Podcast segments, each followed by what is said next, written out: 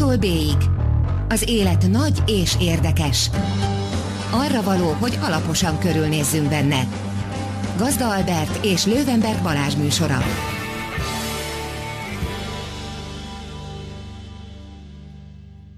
Jó estét kívánok, kedves hallgatók! Ez itt az A-tól B-ig, az élet nagy és érdekes. Én Lővenberg Balázs vagyok. Én pedig Gazda Albert. Mai vendégünk Lukács Csaba. A Magyar Nemzet főmunkatársa. Jó estét! Akivel arról fogunk beszélgetni szándékaink szerint, hogy nem csak az élet nagy és érdekes, hanem a világ is. Valami, valahogy úgy fogalmaztam ezt meg így bevezetésképpen, hogy azt fogjuk tőled megkérdezni először is, hogy bár konkrét apropója is van egyébként annak, hogy miért pont most hívtunk meg, a műsorunkba. Szóval, hogy azt a kérdést fogom feltenni neked, hogy elegendő-e egy élet ahhoz, hogy az ember az egész világot, az egész világ összes országát bejárja? Szerintem ma már bőven elegendő. Igen, én egy ideig számoltam, 120 valahánynál tartok, és volt egy ilyen vágyam, hogy évente, hogyha nem megyek el tíz új országba, akkor valami nem sikerült abban az évben. Ez sajnos tarthatatlan anyagi okok miatt is és most már nem, nem nézem az országokat, de azt gondolom, hogy ez ma, ma már Budapesten fölülsz, és gyakorlatilag 9 óra alatt a világ másik részén vagy. Nekem a személyes életemben az egy tragédia, hogy például a Székelyföldre lassabban lehet ma eljutni 2016-ban, mint mondjuk Amerikába. Most éppen indulok Washingtonba, és lényegesen kényelmesebb az út Washingtonig, mint egy Budapest mondjuk kézdivásárhely út, ami egyszerűen tönkretesz az alatt 14 néhány óra, amit az autóba kell eltölteni. Azt már el is árultad, hogy, hon, hogy, hogy hová mész, és honnan jöttél legutóbb? Portugáliában voltam, azt hiszem legutóbb. Igen. És egyébként ez a... Ja nem, bocsánat, azt hiszem Skóciába. Keverem, de tehát nekem van egy ilyen jó tulajdonságom, hogy elfelejtem az utakat. Ha leírtam, akkor utána már a múlt. A Portugália mellett is Skóciában. Igen. és uh, ugye te uh, Erdélyből származol, uh, mikor, mikor jöttél át Magyarországra? 90-es évek elején egy német Géza református lelkésznek, német Zsolt Fideszes képviselő édesapjának volt egy erdély gyülekezet nevű ilyen egyházi központ, az ősvezért terétől egy kicsit kinnebb, és ott uh, ilyen székelyföldi fiataloknak hirdettek, politika, tudományt lehetett tanulni, század végre jártunk behallgatni, angolt, és mindenféle ilyen akkor hasznos, ma is, egyébként ezek ma is hasznos, de akkor különösen hasznos tudományokat, és így kerültem ki, és így ragadtam. Ezt sok uh, hosszú évekig uh, rosszul is kezeltem, tehát pontosabban én turista voltam, mint az ideiglenesen nálunk állomásozó szovjet hadsereg jó húsz évig, nem is volt magyar állampolgárságom, nemrég lettem magyar állampolgár, és hát vallottam be magamnak is véglegesen, hogy hát most már több évet éltem Budapesten, mint otthon, úgyhogy én most már Budapesthez tartozom. Aha. És ez a, ez a hogy is mondjam, ez a világjáró rally, ez, ez, ez, ez hogy kezdődött, hogy mi, mi volt ennek a mi volt Szerintem ez annak köszönhető, hogy én egy Ceausescu országában nőttem föl, ahol komoly kihívást jelentett az, hogy Parajdról a 36 kilométerre lévő székelyudvarhelyre bejusson az ember, mert nem volt, például volt autónk, de 10 liter benzint adtak egy hónapra, hétvégenként nem lehetett közlekedni, tehát kellett figyelni, hogy a rendszám utolsó száma, ha páros, akkor bizonyos vasárnapokon lehetett menni, de ha éppen a páratlanok voltak soron, akkor nem, és ezt nagyon súlyosan büntették. Tehát én úgy éreztem, hogy egy zárt országban élek, hát ez azt hiszem, hogy jogos, jogos érzés volt, tehát Budapestre eljutni a lehetetlennel fölérő vállalkozás volt. Néhány annak kortársaim közül meg próbálták a zöld határon keresztül, és ők hát szerencsés esetben kopaszon és nagyon megverve jöttek haza. Volt néhány, akit, akit koporsóba hoztak, mert lelőtték a határon, vagy eltűntek, és azóta se tudni, mi van velük. Én nem voltam ennyire bátor, hogy így megpróbálkozzak eljutni, és hát azzal volt szerencsém, hogy 18 éves koromban véget ért ez a rendszer. Tehát amikor én felnőtt lettem, akkor gyakorlatilag lelőtték ceausescu és hát a szabadság illúzióját adja nekem az utazás máig. Tehát kompenzálsz. Valószínűleg igen. Mindenkinek megvan a maga lelki tyúkszeme. Hát egyébként ez, ugye ez nekem is, nekem is saját élmény nyilván, ezt most gyorsan elmesélem, én ugye kárpátai vagyok. Én 16 éves koromban voltam először külföldön, az Magyarországot jelentette nyilván. E, és aztán a következő alkalommal majd 21 éves koromban, tehát újabb 5 évet kellett várni, tehát ugye nem, hogy nem, hogy nem kaptunk, illetve nem, hogy ritkán lehetett külföldre menni, hanem konkrétan mondjuk csak akkor kaptunk útlevelet, hogyha kaptunk rokonoktól meghívó levelet, meg ilyesmit, tehát eleve közeli rokon nélkül ez föl sem merülhetett, hogy az ember mondjuk eljön Magyarországra. Úgyhogy én is kompenzálok, de kevésbé sikeresen én szerintem olyan 25-nél tartok csak. Ez egy drága műfaj azért sajnos. Romániában az volt a jellemző, hogy ott annyira aljasul osztogatták az útleveleket, ha adtak egyáltalán, hogy a család fele otthon maradt úsznak. Tehát én például úgy voltam először Magyarországon, hogy édesanyám és a bátyám jöhetett, apám nem. Ez még 80-as évek? Ez még a 80-as évek nyilván, 85-ben azt hiszem. Uh-huh. És aztán vissza, vissza kell, vagy hát nyilván visszamentetek, és akkor bevonták az útlevelet nálatok is, nem? Azonnal, Tehát, nem... 24 órán belül le kellett adni az útlevelet. Ja, mert ez nálunk is, ez nálunk is így volt. Nálatok hogy volt Balázs? nálunk úgy volt, hogy nekem a anyai nagybátyám kiment Svájcba, és ott maradt festeni, meg ilyen művészeti főiskolán, Egyébként aztán stratégiailag azt hiszem az állampolgárság megkapása előtt egy évvel hazajött, amit nem nagyon értett senki. Minden esetre a, arra emlékszem, hogy nagymamám járt hozzá rendszeresen. Tehát nekem már kevésbé volt meg, én 79-es vagyok, tehát valamennyit azért még éltem rendszerváltás előtt, tudatosan is, tehát emlék, vannak emlékeim, Viszont én nem érzékeltem már azt, hogy nem olyan könnyű utazni, és már ilyen általános iskolás koromtól kezdve viszonylag rendszeresen, értsd, évente legalább egyszer mentünk valahova külföldre. Szóval nekem ez, nekem ez nem volt meg, csak hallottam a mindenféléről. Akkor neked nincs Valami... is gombóc a határon, tehát én máig ideges vagyok a határokon. Ö, gombóc nincs a határon, de arra emlékszem, tehát annak a a, a rácsodálkozás arra, hogy Európán belül csak úgy át lehet menni a határon, az még megvolt. Tehát az, az még megvolt. Gombóc az már nincsen,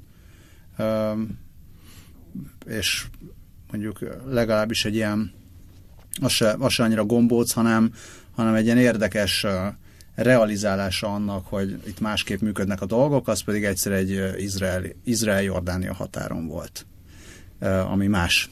Tehát az egy, az egy kicsit másfajta gombóc lehet mindenkinek, de, de nem. Tehát ez a, ez a fajta, meg amiről Albert te is mesélsz, hogy azért még mindig ukrán magyar határon Erről vannak megvan, egészen friss az, az szerencsére, szerencsére nincsen.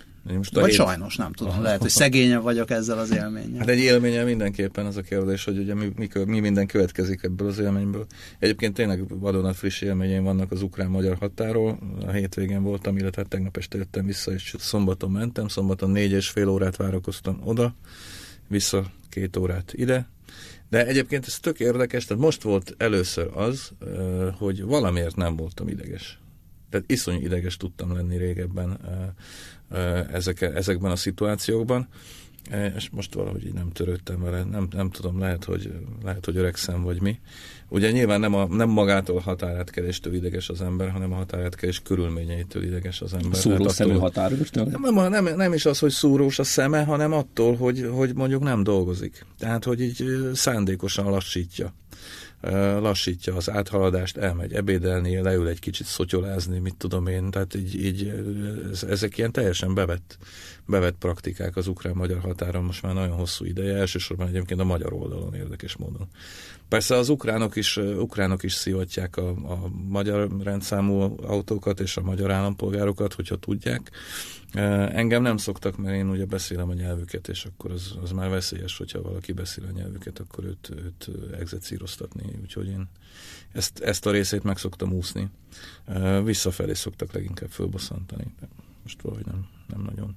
De a gombóc az tényleg az, az, az, egy, az egy nagyon hosszú életű gombóc. És egyébként neked mondjuk Nyugat-Európában is megvan? Tehát most mész Washingtonban a gombóc lesz? Hát most éppen meg lesz, mert a legutóbbi amerikai élményem az elég drasztikus volt. Terrorizmus támogatással vádoltak, és négy órába került, hogy bekerüljek a, az országba, és visszafele is kaptam három eset a beszállókártyára és az azt jelentette, hogy gyakorlatilag alsóna még levetköztettek, és minden ruhadarabomról és minden a nálam lévő tárgyról szagmintát vettek, hogy kerültem-e robbanóanyaggal kapcsolatban az egyhetes amerikai tartózkodásom alatt.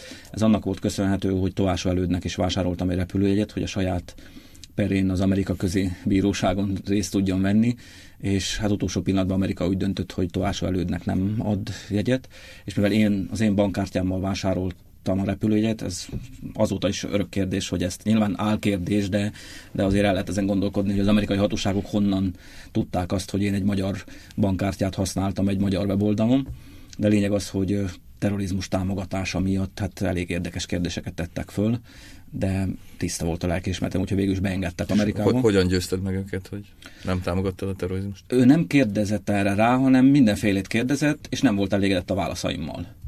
És időnként én is kérdeztem, mivel én újságíró vagyok, és ezt megszoktam, hogy lehet kérdezni, és ez ettől nagyon kiborult, hogy itt csak ő kérdezhet, és mondtam, hogy ezt a játékot nem játszuk, akkor nem válaszolok. És amikor látta, hogy, hogy hát nem vergődik zöldágra, és volt rajta egy nyomás, mert a légitársaság, aki engem bevitt az országban, annak a gépét nem engedték felszállni, hogy ha esetleg engem ki kell vinni az országból. Tehát ott időnként kopogtatott a képviselő a, a ja, hogy már a gép, hogy, hogy a gép mehet-e már vissza. És akkor emiatt is, a, ez egy hölgy volt, emiatt is gondolom ideges lett, és akkor egyszer csak azt mondta, hogy na jó, hát akkor beszéljünk nyíltan, kinek vásárolt még repülőjegyet. És akkor mondtam, hogy ja, hát ez a kérdés, hát akkor beszéljünk erről. És akkor elmondtam. Ő mindig azt kérdezte, hogy hát miért megyek Amerikába, mit csinálok ott, és minden hat embernek lediktáltam a telefonszámát, megnézték a Facebook oldalát, az enyémet, megkérdezték, hogy kire szavaztam, Erdélyben milyen szélsőséges szervezetekkel tartom a kapcsolatot, Magyarországon milyen szélsőséges szervezetekkel tartom a kapcsolatot. És így bizonyos kérdésekre azt mondtam, hogy ne haragudjon magának, ez nincsen köze, hogy én kire szavaztam. Hát ez Amerikában sem szokás elmondani. És hát amikor kiderült, hogy mi érdekli igazából, hogy hát én miért vásároltam Továsó előnek egyet, akkor elmondtam, hogy hát, hogyha esetleg utána néznek, akkor tudná, hogy én ezt a fiút hat éve rendszeresen látogatom, van egy pere, hívja fel az Amerika közi bíróságot, stb. És hát akkor végül is úgy döntött. De akkor már szabadlábon, vagy akkor már itthon volt? Ő itthon volt, igen, hát innen ment volna tanúskodni hmm. Bolívia ellen a, a washingtoni irodába, és ezt nem tették neki lehetővé. De ezt, ezt mivel indokolták? Nincs indok, tehát nem, egyszer nem kapott vízumot. Annál érdekesebb volt, hogy a növérének volt esztája, tehát neki voltak érvényes papírja is, az, a, az utazás estéjén kapott egy e-mailt az amerikai hatóságoktól, és ezt is nagyon elegánsan oldották meg, hogy finoman fogalmazzak. Nem azt írták, hogy visszavontuk a, az ön belépési engedélyét, hanem azt mondták, hogy nézze meg a weboldalon, mert az ön státusát frissítettük. Tehát a politikailag korrekt változat arra, hogy húzz el, az frissítettem a státusodat. Uh-huh. És hát akkor nyilván megnézte ezt, és hát ott írta, hogy fölfüggesztették a belépési engedélyt, tehát ezt az ezt a vízumát megvonták, és így fölöslegesen kifizettem két repülőjegyet, nem tudtak ők sem a sem előd részt venni a, az eljárásban, és akkor nekem kellett képviselni. És mivel győzted meg őket, hogy Hát én elmondtam, hogy hát nekem ez jogom van, nekem van vízumom az amerikai belépéshez, sajtóvízumom, nem hazudtam nekik, hívják fel nyugodtan az embereket, hogy hol fogok aludni, stb. És hát nem talált valószínűleg okot arra, hogy, vagy nem talált paragrafust, ami alapján ki tudott volna tiltani. Aztán jelzett a légitársaságnak, hogy a gépet visszaengedhetik. Ekkor tudtam, hogy nyert ügyünk van, mert maradunk az országban. És hát hazafele menet meg arra voltak kíváncsiak nyilván, hogy én mit csináltam. Tehát megnézték, hogy Amerika, amerikai területen kerültem-e robbanószerrel kapcsolatba. Én megszoktam az ilyen helyzeteket, tehát azon túl nagy megtiszteltetés, hogy sok ember velem foglalkozott, és munkát adtam a, az amerikai dolgozóknak. Amerika toplistás a országok, ahol nehéz bejutni számodra nem, listán? Nem. Nem, hát ez volt egy kellemetlen élmény, meg mindig megalázó, hogy olyan dolgokat kérdeznek, amelyek szerintem nincs közük, de azért vannak, ebben a műfajban vannak erősebb versenyzők lényegesen.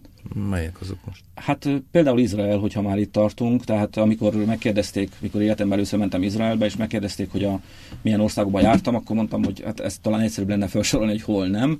Kérdezenek, hogy hol jártam-e, és amit kérdeztek, hogy ott jártam-e, tudom én, Szudán, tehát az, a velük nem éppen baráti viszonyban lévő országok, azon mindeniknél voltam, és akkor mondták azt, hogy na akkor most folyamatosan mondj, vagy mondjam el sorjába, hogy melyik országban kivel, kivel találkoztam, mondtam, hogy ez nagyon hosszú történet lesz. Tehát ott is voltak körök, ott négy órába került, de ott is végül beengedtek. Tehát Hát jellemzően ezekre szoktak ugye két, két útlevelet három, tartani. Három Na, van, hát, De nem akartam mert hazudni. Ez fordít, igen, mert ez fordítva is, fordítva is igaz, sőt, valószínűleg még kellemetlenebb kérdések vannak arab országokban, izraeli pecséttel. Hát ugyanez van, Észak-Korea, Dél-Korea, ezt úgy is hívják, ez van egy, erre egy ilyen jogi, vagy nem, nem jogi, hanem egy ilyen nemzetközi kifejezés, hogy inkompatibilis országok, és erre hivatkozva lehet kérni másik útlevelet, tehát minden magyar állampolgárnak joga van egy B útlevélhez, hogyha ilyen országba megy, tehát hogyha például voltál Észak-Koreába, akkor nem biztos, hogy szerencsés azzal az útlevéllel Dél-Koreába menni, és fordítva. Van az arab országok versus Izrael, Amerika versus Kuba például régen ez, ez probléma volt, ma már azt hiszem ez nem kérdés, amióta megegyeztek. Tehát vannak ilyen helyzetek, amit jobb elkerülni. Jó. Ez egy igen, igen általános kérdés lesz, de egyébként és valószínűleg nem is lehet rá egy országos választ adni, de mondjuk melyik volt a legizgalmasabb? Hát Észak-Korea újságírók egy nagyon nagy kihívás, meg állampolgárként is, hogy élve hazagyere. Tehát ott előfordult azt, hogy eltűntek emberek, és amikor a konkrétan egy amerikai misszionárus, aki humanitárius tevékenységet végzett ott, és hát meghalt, el, eltűnt, és amikor érdeklődtek hivatalos csatornák, hogy mi történt, akkor mondták, hogy autóbaleset érte, akkor kérték, hogy jó, de akkor a testet hazavinnék, az is elégett, mondták, tehát gyakorlatilag nyom nélkül eltűnhetnek emberek, akár végleg is.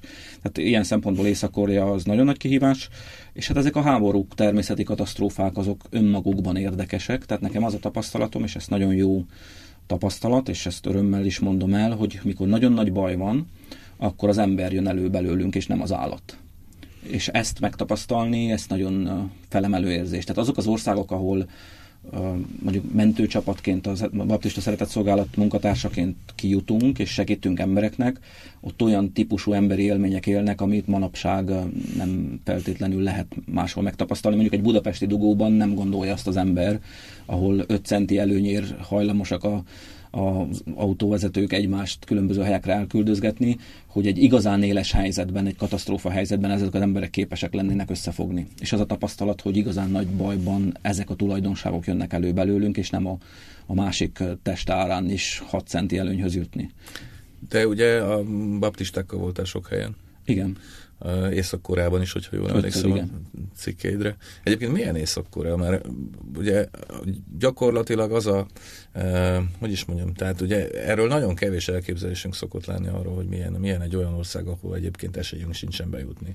Ugye, látunk, ha, ha bejutottál, se nagyon látott. Tehát az a tragédia benne, hogy hogy mi ugyan segélyszervezetként megyünk be, de nekünk is kötelező programokat kell megtenni, tehát amikor megérkezel, akkor el kell menni koszorúzni, ott jól kell viselkedni, el kell, el kell menni a mauzóleumba, tiszteletet adni a bebarzsamozott egykori vezetők előtt, le kell menni a, a demilitarizált övezetbe, tehát vannak olyan kötelező programok, ami minden turistának is jár, vagy csak az jár. Nekünk annyiból különlegesebb a státuszunk, hogy mivel segélyt viszünk, ezért elvihetjük oda, ahova visszük. De azok is ellenőrzött körülmények. Tehát például bejuthatunk egy kórházba.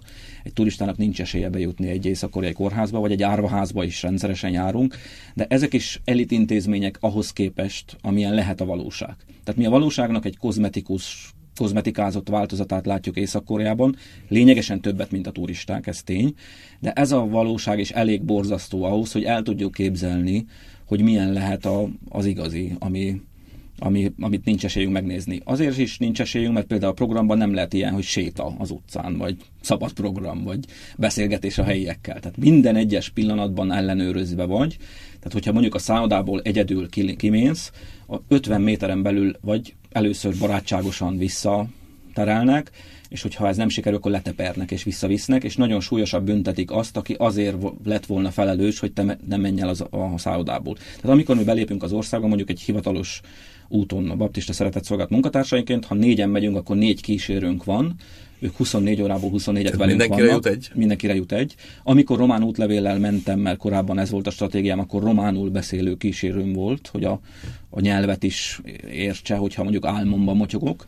Amikor először voltam az országban, akkor még a szobába kellett aludnia, azóta valószínűleg vásároltak néhány mikrofont, mert most már a szomszéd szobában alszik tehát de neki ki kell fizetni a szállását, tehát ő akkor beköltözik a mi szállodánkba, és hogyha mondjuk, mondjuk az van, hogy délután szabad program, és a szállodán belül ott ücsörgünk, és én kirontok a szállodából, akkor őt nagyon durván felelősségre vonják, hogy nem volt elég éber, hogy és én téged?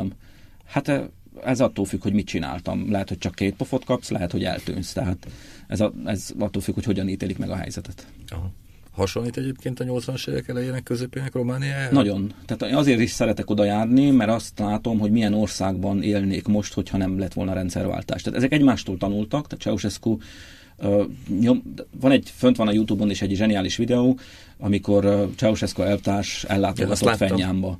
És kivonult oda, nem tudom, több százezer ember, és integettek, és, és Ceausescu akkor látta, hogy hoppá, ezt is lehet, és attól a pillanattól fogva, amikor hazajött Bukarestben, Romániába is elkezdték szervezni ezeket a grandiózus több tízezer gyerek botokkal, meg virágokkal integet, ezek az élőképek, hogy a stadionban kirakják emberekből, hogy éljen és virágozzék a drága hazánk, meg mindenféle ilyen dolgok, tehát ezt egymástól eltanulták.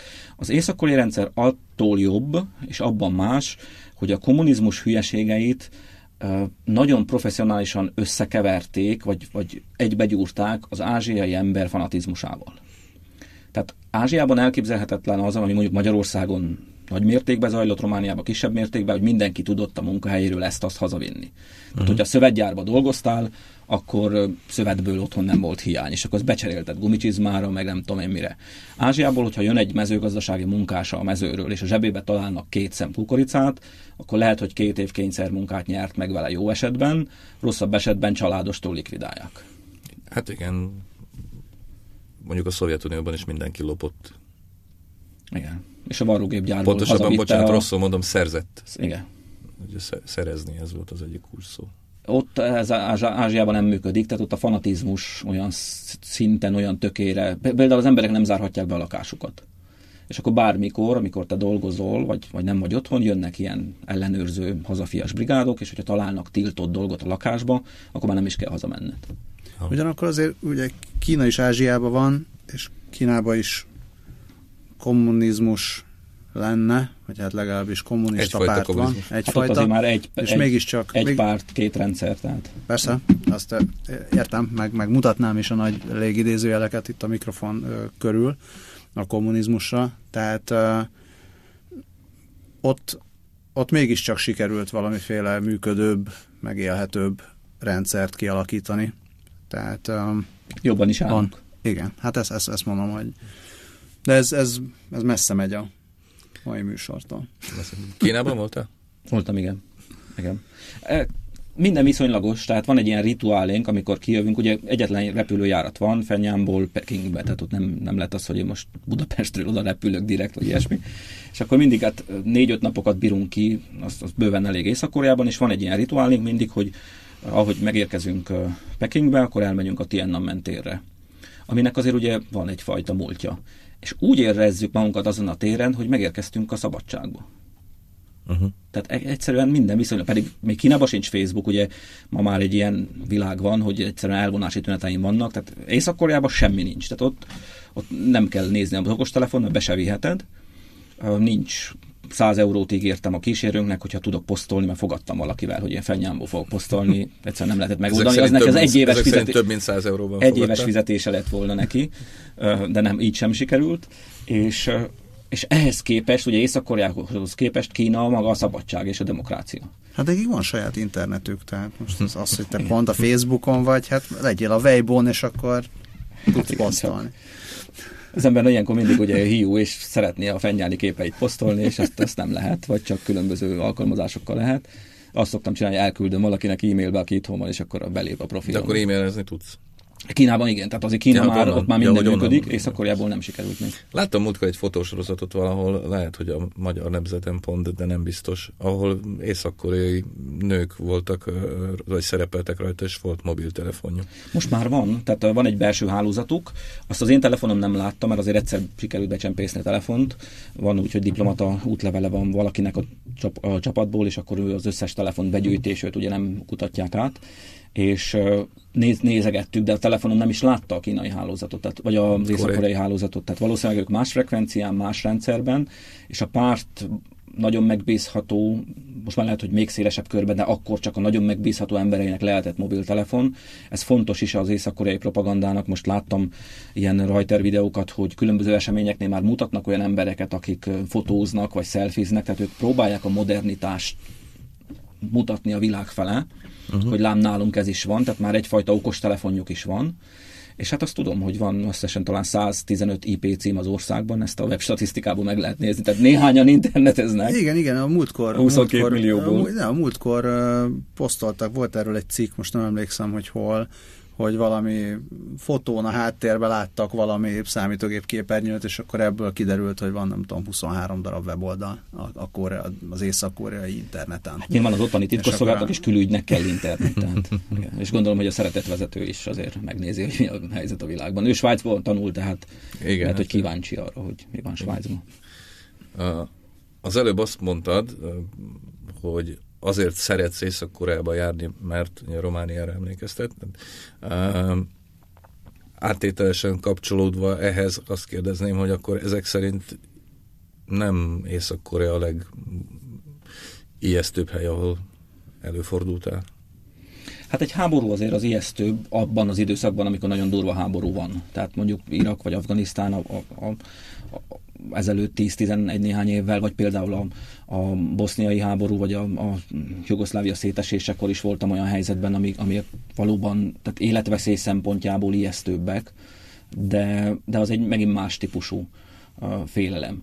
Nagyon érdekesek például a természeti csapásoknak a helyszínei. Igen, mint szintén... hogyha egyszer említetted volna nekem Haitit, mint, mint, mint... Két ország van, ahol nem szívesen mennék vissza, az egyik India és a másik Haiti. India békeidőben is borzasztó, tehát én, nagyon, én nagyon nehezen viselem azt, hogyha ha a személyes terembe belelépnek, és az Indiában teljesen gyakorlat, hogy állandóan valamit akarnak tőlem, tehát megfog, megszagol, mit tudom én, ki akarja húzni a fogam, jósolni akar a tenyeremből, megmutatja a leprás testrészeit. Tehát India egyszerűen túl sok. Minden csatornán túl sok információ jön. Túl meleg van, túl büdös, vagy túl émeítő, vagy tehát egyszerűen ez túl sok.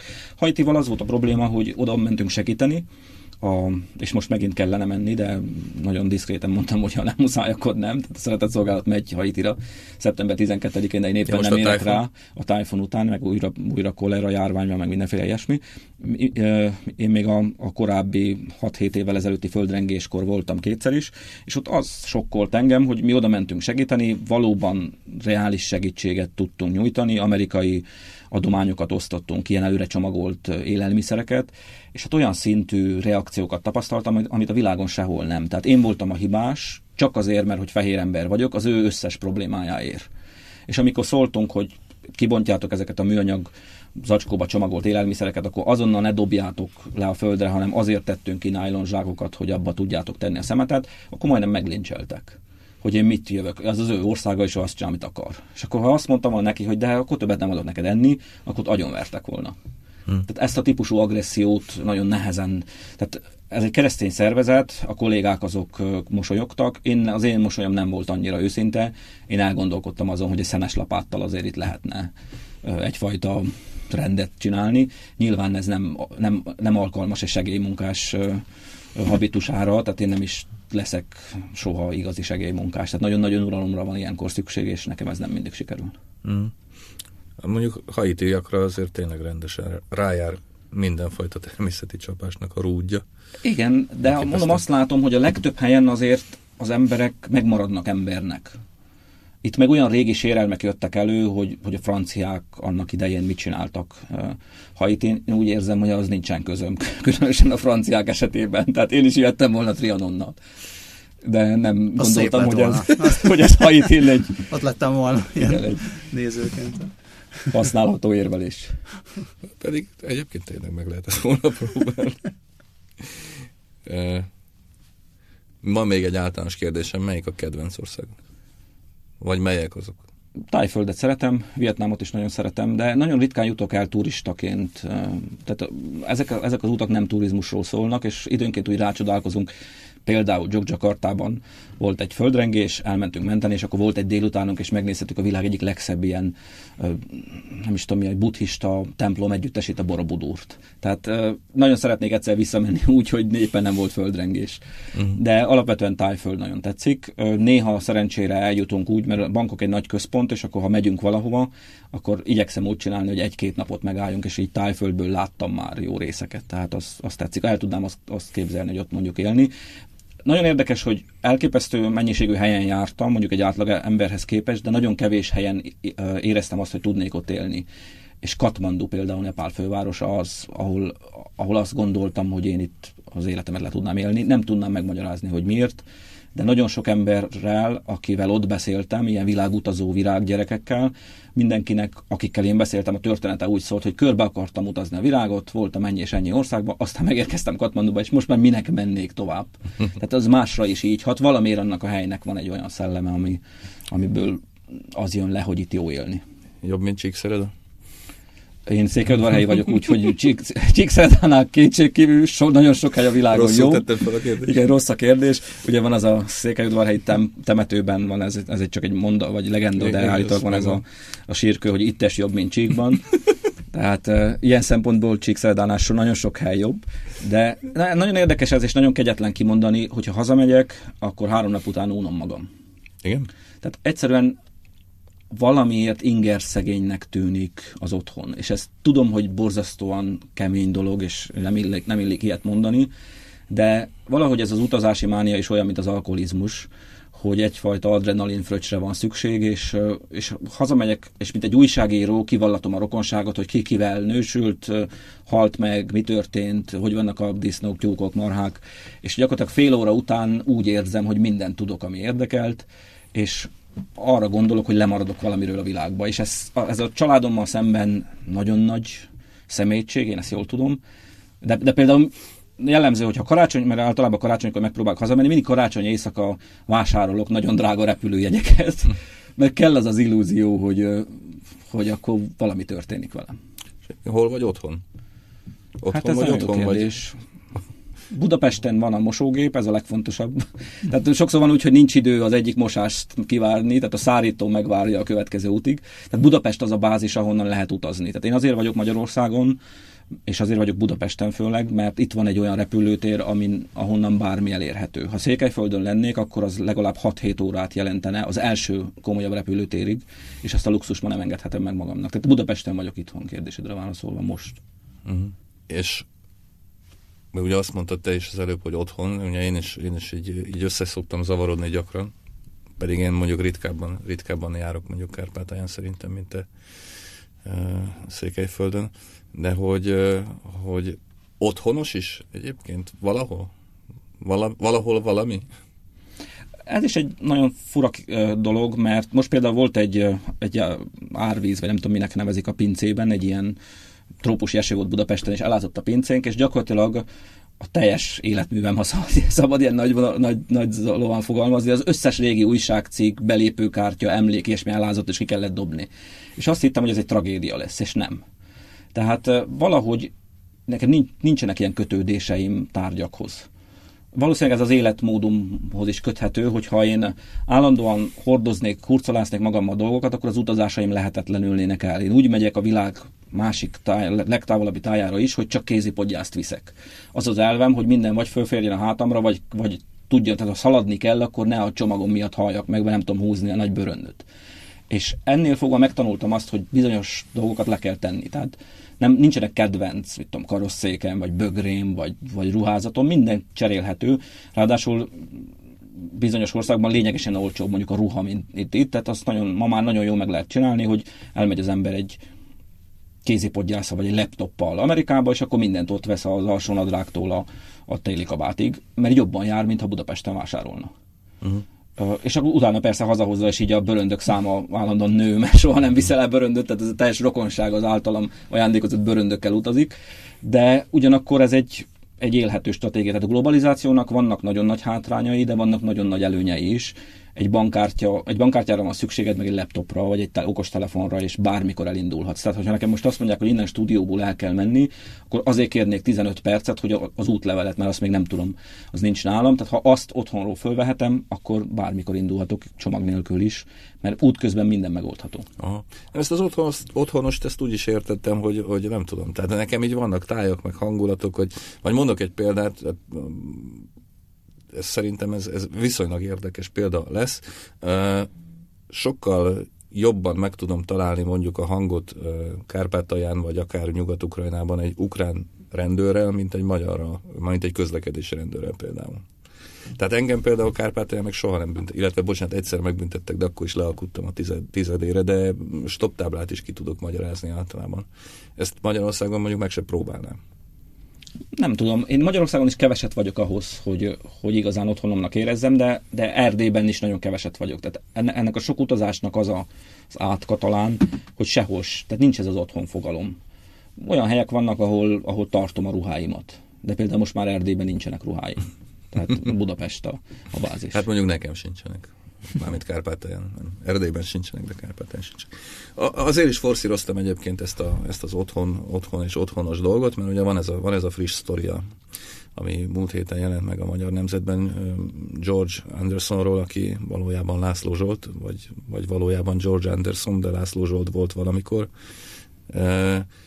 Ugye arról szól a történet, hogy, bár ezt nyilván jobban el tudod mondani, úgyhogy én csak nagy vonalakban, hogy a 90-es években nagyon sok erdélyi csecsemőt, pici Románia, gyereket, csecsemőt, igen. romániai csecsemőt, pici gyereket ugye örökbe adtak Nyugat-Európába, és közülük nagyon sokan keresik a, a, hát mondjuk így, hogy a gyökereiket, és nagyon sokan meg is találják. Uh, igazából a, a sztorit ugye megírtad, de egy-két kérdés azért így fölmerül, fölmerül, több kérdés is fölmerül bennem. Tehát például, hogy, hogy mondjuk mi a, mi a történetnek a folytatása. Tehát ugye megtalálja, vagy megtalálta végül is a, a konkrét esetben László Zsolt, alias George Anderson megtalálta az igazi szüleit, találkozott velük, ott volt egy hétig, visszament, uh, Skót, visszament Skóciába. Visszament, igaz? igen. Bár elgondolkodott azon, hogy maradjon, mondtam neki, hogy ne csinálják akkor a hülyeséget, úgyhogy visszament. Igen, szóval, hogy, hogy hogy utána, akkor ezek szerint már a történet után is vagy kapcsolatban maradtál vele. Szóval, hogy mi, mi, hogy csapódnak le ezek a dolgok? Iszonyatos szerencsénk volt ezzel a sztorival, mert ez egy jó sztori, és ez azon kevés sztorik egyike az ilyen típusú sztorikból, ami happy end végződik. Tehát belecsöppentem ugye ebbe az örökbeadós történetbe, és, és hát nagyon kevés az ilyen jól végződő történet. Tehát általában az van, hogy ugye jellemzően nem a házi orvosnak, vagy az iskolai igazgatónak, vagy a községi polgármesternek a gyerekét adták örökbe. Hát Tehát hát ezek nagyon gáz családokból, mondjuk ki, nagyon gáz családokból, többségében roma családokból kikerülő gyerekek, a nyugati világ abban akkor döbben meg, amikor kiderült, hogy ezek nem is árvák. Tehát itt az alapindítatás az volt, hogy a BBC elment egy romániai árvaházba a Máramaros szigeten, szörnyű képeket forgattak, és a világ megindult, hogy a romániai árvákat fogadja örökbe. És Ez ugye 90-es évek között. 90-es évek teljesen eleje, tehát 90-91 és aztán elnyúlt a dolog, mert volt, aki később ébredt, tehát 2000-ig ment az örökbefogadás, akkor az Európai Unió nagyon durván rászólt Romániában, hogy, Romániára, hogy nem lesz uniós csatlakozás, ha ezt folytatjátok, hiszen ez egy, egyfajta emberkereskedelem, és akkor megszüntették 2000-ben ezt a gyakorlatot, de addig egyes becslések szerint 50 ezer gyerek ment el. És ezek jelentős része elhagyott gyerek volt, tehát Romániában az egy gyakorlat volt, hogy a, a szülészeten ott maradt a gyerek, vagy ha beteg lett, súlyosabb betegségben mondjuk a két éves vagy három éves gyerek, akkor azt is ott felejtették, és a szülők eltűntek. Vagy volt arra is példa, hogy az állam kiemelte azokból a családokból, ahol szörnyű körülmények között éltek, de hát az, az egy más kérdés, hogy az állam is csak szörnyű körülmények közé tudta ilyen, ilyen gyerekgyárakba, vagy ilyen gyerek ellátógyárakba őket tenni és a világ jó indulatán múlt, hogy ezeket a gyerekeket elvitték. És ezek felnőttek, és elkezdtek gondolkodni a saját gyökereikről, keresik a vér szerinti családjukat, és most 6000-en vannak egy Facebook csoportban, ahol ezek keresnek. És, Bocsánat, csak igen? egy szabadban, hogy a szülők ilyenkor értesültek arról, hogy a gyerek az kikerült az országból, vagy itt a szülőkkel a kapcsolat őket. az teljesen Nem érdekelte őket. 93-ban hoztak egy olyan törvényt Romániában, amely azt mondta, hogy ha fél évig a szülő nem keresi az árvaházban, vagy a gyerek otthonban a gyereket, akkor, akkor örökbe adottnak nyilvánítható. Illetve még amikor azért a bíróság meghozta a döntést, hogy most elviszik, küldtek egy levelet az utolsó ismert címére a szülőnek, de a szülők általában ezt nem. Tehát, hogyha ő bement volna erre az eljárásba, és jelezte volna, hogy akarja a gyereket, akkor leállították volna. Ezek a gyerekeket eldobták maguktól, beszéljünk tisztán. És hát nyilván ez nem véletlenül történt, tehát ezek a nagy egymásra találások emiatt nagyon sok esetben pofára esésekkel végződnek, hiszen mondjuk a román kereskedelmi televízióban is már vannak ilyen műsorok, hogy így 25 év után találkozik a vérszerinti gyerekével, mindenki sír, de már a stúdióból kijövetel ki után már fölteszik a kérdést, hogy te tudnál-e vásárolni egy hűtőszekrényt vagy egy dácsiát nekünk, mert neked most van pénzed. Tehát nagyon gyorsan kiderül, hogy hát a család az ilyen nyugati rokont, vagy hirtelen előkerült pénzes zsákot lát a gyerekben. László Zsolt esete azért volt szerencsés, itt is ketté választanám a dolgot. Az anyuka az is nagyon örült, egy konténer lakásban az etalaki romatelepen élő hölgy, nagyon örült, virág, sírás, stb. de utána a gyerek jelezte, hogy elmenne aludni nála. A gyereknek fontos volt, hogy mind a két szülőjénél töltsön egy éjszakát. És kettő nap után, miután megtörtént a találkozás, és az anya nyilván ez most rossz indulat beszél belőlem, de hadd legyek ennyire szubjektív. Látta, hogy ebben nincs túl nagy sztori, vagy nincs túl nagy anyagi támogatás. Amikor a gyerek jelezte, hogy akkor most megint elmennék hozzád és ott aludnék, akkor derült ki, hogy az anya a lányával elment Magyarországra. Tehát képzeljük ezt a helyzetet, 22 év után előkerül a gyerekem, találkozok vele, és tudom azt, hogy ő két hétig van Székelyudvarhelyen. Székelyudvarhelytől tudom, 20 kilométerre alakán élt az anya, akkor nem megyek el másnap, vagy két nap után Magyarországra, mert éppen ott akad dolgom. Tehát ő neki nem volt fontos ez a találkozás, akkor fogalmazzunk így. Apai oldalról viszont nagyon, nagyon nagy a, az egymásra találás, ott egy kiterjedt rokonság van, nagyon összemelegedett a családdal, van egy vele egykorú akinek a nagybátyja, de ugye életkori, uh-huh. tehát nem a testvére, hanem ő a nagybátyja a, a testvére gyerekének, de életkorilag nagyon passzolnak, egy nagyon helyes lány, és ugye nem tudnak beszélgetni, mert azért nem tud angolul, tehát ilyen mindenféle fordítóprogramokkal, meg ilyesmikkel vannak, de nagyon nagy a barátság, és a fiú most már azt tervezi, hogy nyáron oda megy egy hónapra, tehát abban a, abban a kapcsolatban van jövő. Ez, ezért mondom, hogy ez egy szerencsés történet, egy, egy igazán szerető családra talált vissza a gyerek, miközben nyilván a kapcsolata megvan a, a, a rendes skóciai családjával is, az is különben nagyon tiszteletre méltó, hogy az anyuka, az örökbefogadó anyuka, aki felnevelte ezt a gyereket, az elkísérte Székelyföldre, és végig ott állt mögötte egy, egyfajta érte, érzelmi támasztatva. Tehát nem félt ettől? Nem félt ettől, és, és fontosnak tartotta, hogy elmenjen vele, és, és visszakísérje erre az útra. Uh-huh. Tehát ez egy, ez egy jó sztori. Az az ilyen egymásra találó sztorikban ez a, ez a szabályt erősítő kivétel. De ennek ellenére ezeknek a fiataloknak fontos, hogy tudjanak valamit a, a vér szerinti családjukról. Most már háromnak találtuk meg, most éppen a, az egyik egy Virginiai Egyetemen tanuló gyerek, a, a Széködvarhely melletti Máré falvi roma telepen élnek a szülei. Ha ő ott maradt volna, esélye nem lett volna az életbe, hogy eljusson a Virginiai Egyetemig, és hát ő is haza akar menni, és meg akarja őket nézni. Ilyenkor nagyon fontos, hogy azért fölkészítsük arra, hogy hát amit látsz, az, nem biztos, hogy, hogy jó, vagy nem biztos, hogy a te standardjait szerint megszokott, és arra is, hogy, hogy ne legyenek túl nagy reményeik, vagy túl nagy illúzióik, mert akkor, akkor nagyon nagyot lehet csalódni. Ha ezt helyén tudják kezelni, és azt gondolom, hogy ez a skót fiú ezt helyén kezeli, vagy skót székely. Ezt, ezt is akartam még kérdezni, hogy, hogy hogy, hogy fogadta azt, amit látott? Hát gondolom, hogy az Etel, aki roma telepen a konténerházhoz... rá, mert már előtte forgattunk, kiküldtem egy operatőrt, és az anyuka küldött neki egy üzenetet, ennek az volt a célja, hogy lássa, hogy hova megyünk, tehát ne érje ezt sokként. Uh-huh. És hát nagyon érdekes, nagyon sok rétege van ennek a történetnek. Tehát a, a a, tudatla, a nyugat-európai tudatlanságától elkezdve. Tehát például az a gyerek ugye annyit tudott, hogy ő Romániába született, akkor nyilván legvonta a következtetés, hogy ő román. Ezt vissza, vissza tudunk még egy felet ugrani, Igen? hogy ez egy olyan értelme, egy nyílt tab örökbefogadás volt, hogy a gyereknek megmondták még gyerekkorában, hogy Nyugat-Európában nagyon korrektek a szülők, elmondják neki, hogy örökbe fogadtunk, ő tudta az eredeti nevét, uh-huh. és volt egy fotója, amit állandóan nézegetett, ami még az édesanyjával és a testvérével készült. Tehát Nyugat-Európában a szülők ezt nem titkolják, tehát nem az van, hogy 18 évesen vagy felnőttként éri a sok, hogy örökbe fogadták, hanem korrektül elmondták, hogy mi nagyon szeretünk, nagyon fontos vagy nekünk, de mi téged Romániába fogadtunk örökbe. Ez egyébként már itthon is azt tanácsolják többnyire a, a szülőknek. Ez hogy, egy korrekt hozzáállás. Érdemesebb ezt gyerekkortól kezdve tudatosítani már a, a gyerekben, mert akkor sokkal kisebb a, a trauma. Ez a, hát meg az, meg, a, meg az ellenérzések az örökbefogadó szülőkkel szemben. Tehát uh, nyilván valami ellenérzés az uh, előbb-utóbb, vagy legalábbis egy ilyen, hát vagy egy, ilyen meghasonlás, egy ilyen lázadás az megvan, és sokkal jobb ennek elé menni, és, és uh, az elejétől. De bocs, ezt félrevittem, szóval... Tehát az, az volt számomra... Tudta ezt egész, a hely, az alaphelyzetet, az alaphelyzetet tudta, de kultúrmissziós feladatom is volt, és ezt mondjuk egy skótnak azért el tudtam magyarázni néhány mondattal, hogy mondtam, hogy figyelj, lehet, hogy nagyon szép gesztus, hogy te megtanultad azt, hogy bunezióvá máma, vagy táta, hogy jó estét, vagy jó napot, édesanyám, de ha ezt mondod, akkor az nem lesz egy jó antré Székelyföldön, mert te ugyan román állampolgárként születtél, de te magyar vagy, székely magyar vagy, vagy a szüleid azok, és, és itt azért magyarul kellene valamit megtanulni, vagy semmit. Tehát akkor inkább angolul beszélj, de románul nem, mert az nem feltétlenül egy nyerő stratégia. Tehát ilyen dolgokat is tisztába kellett tenni, annyira nem tudta azt, hogy ő mire készül. Aha.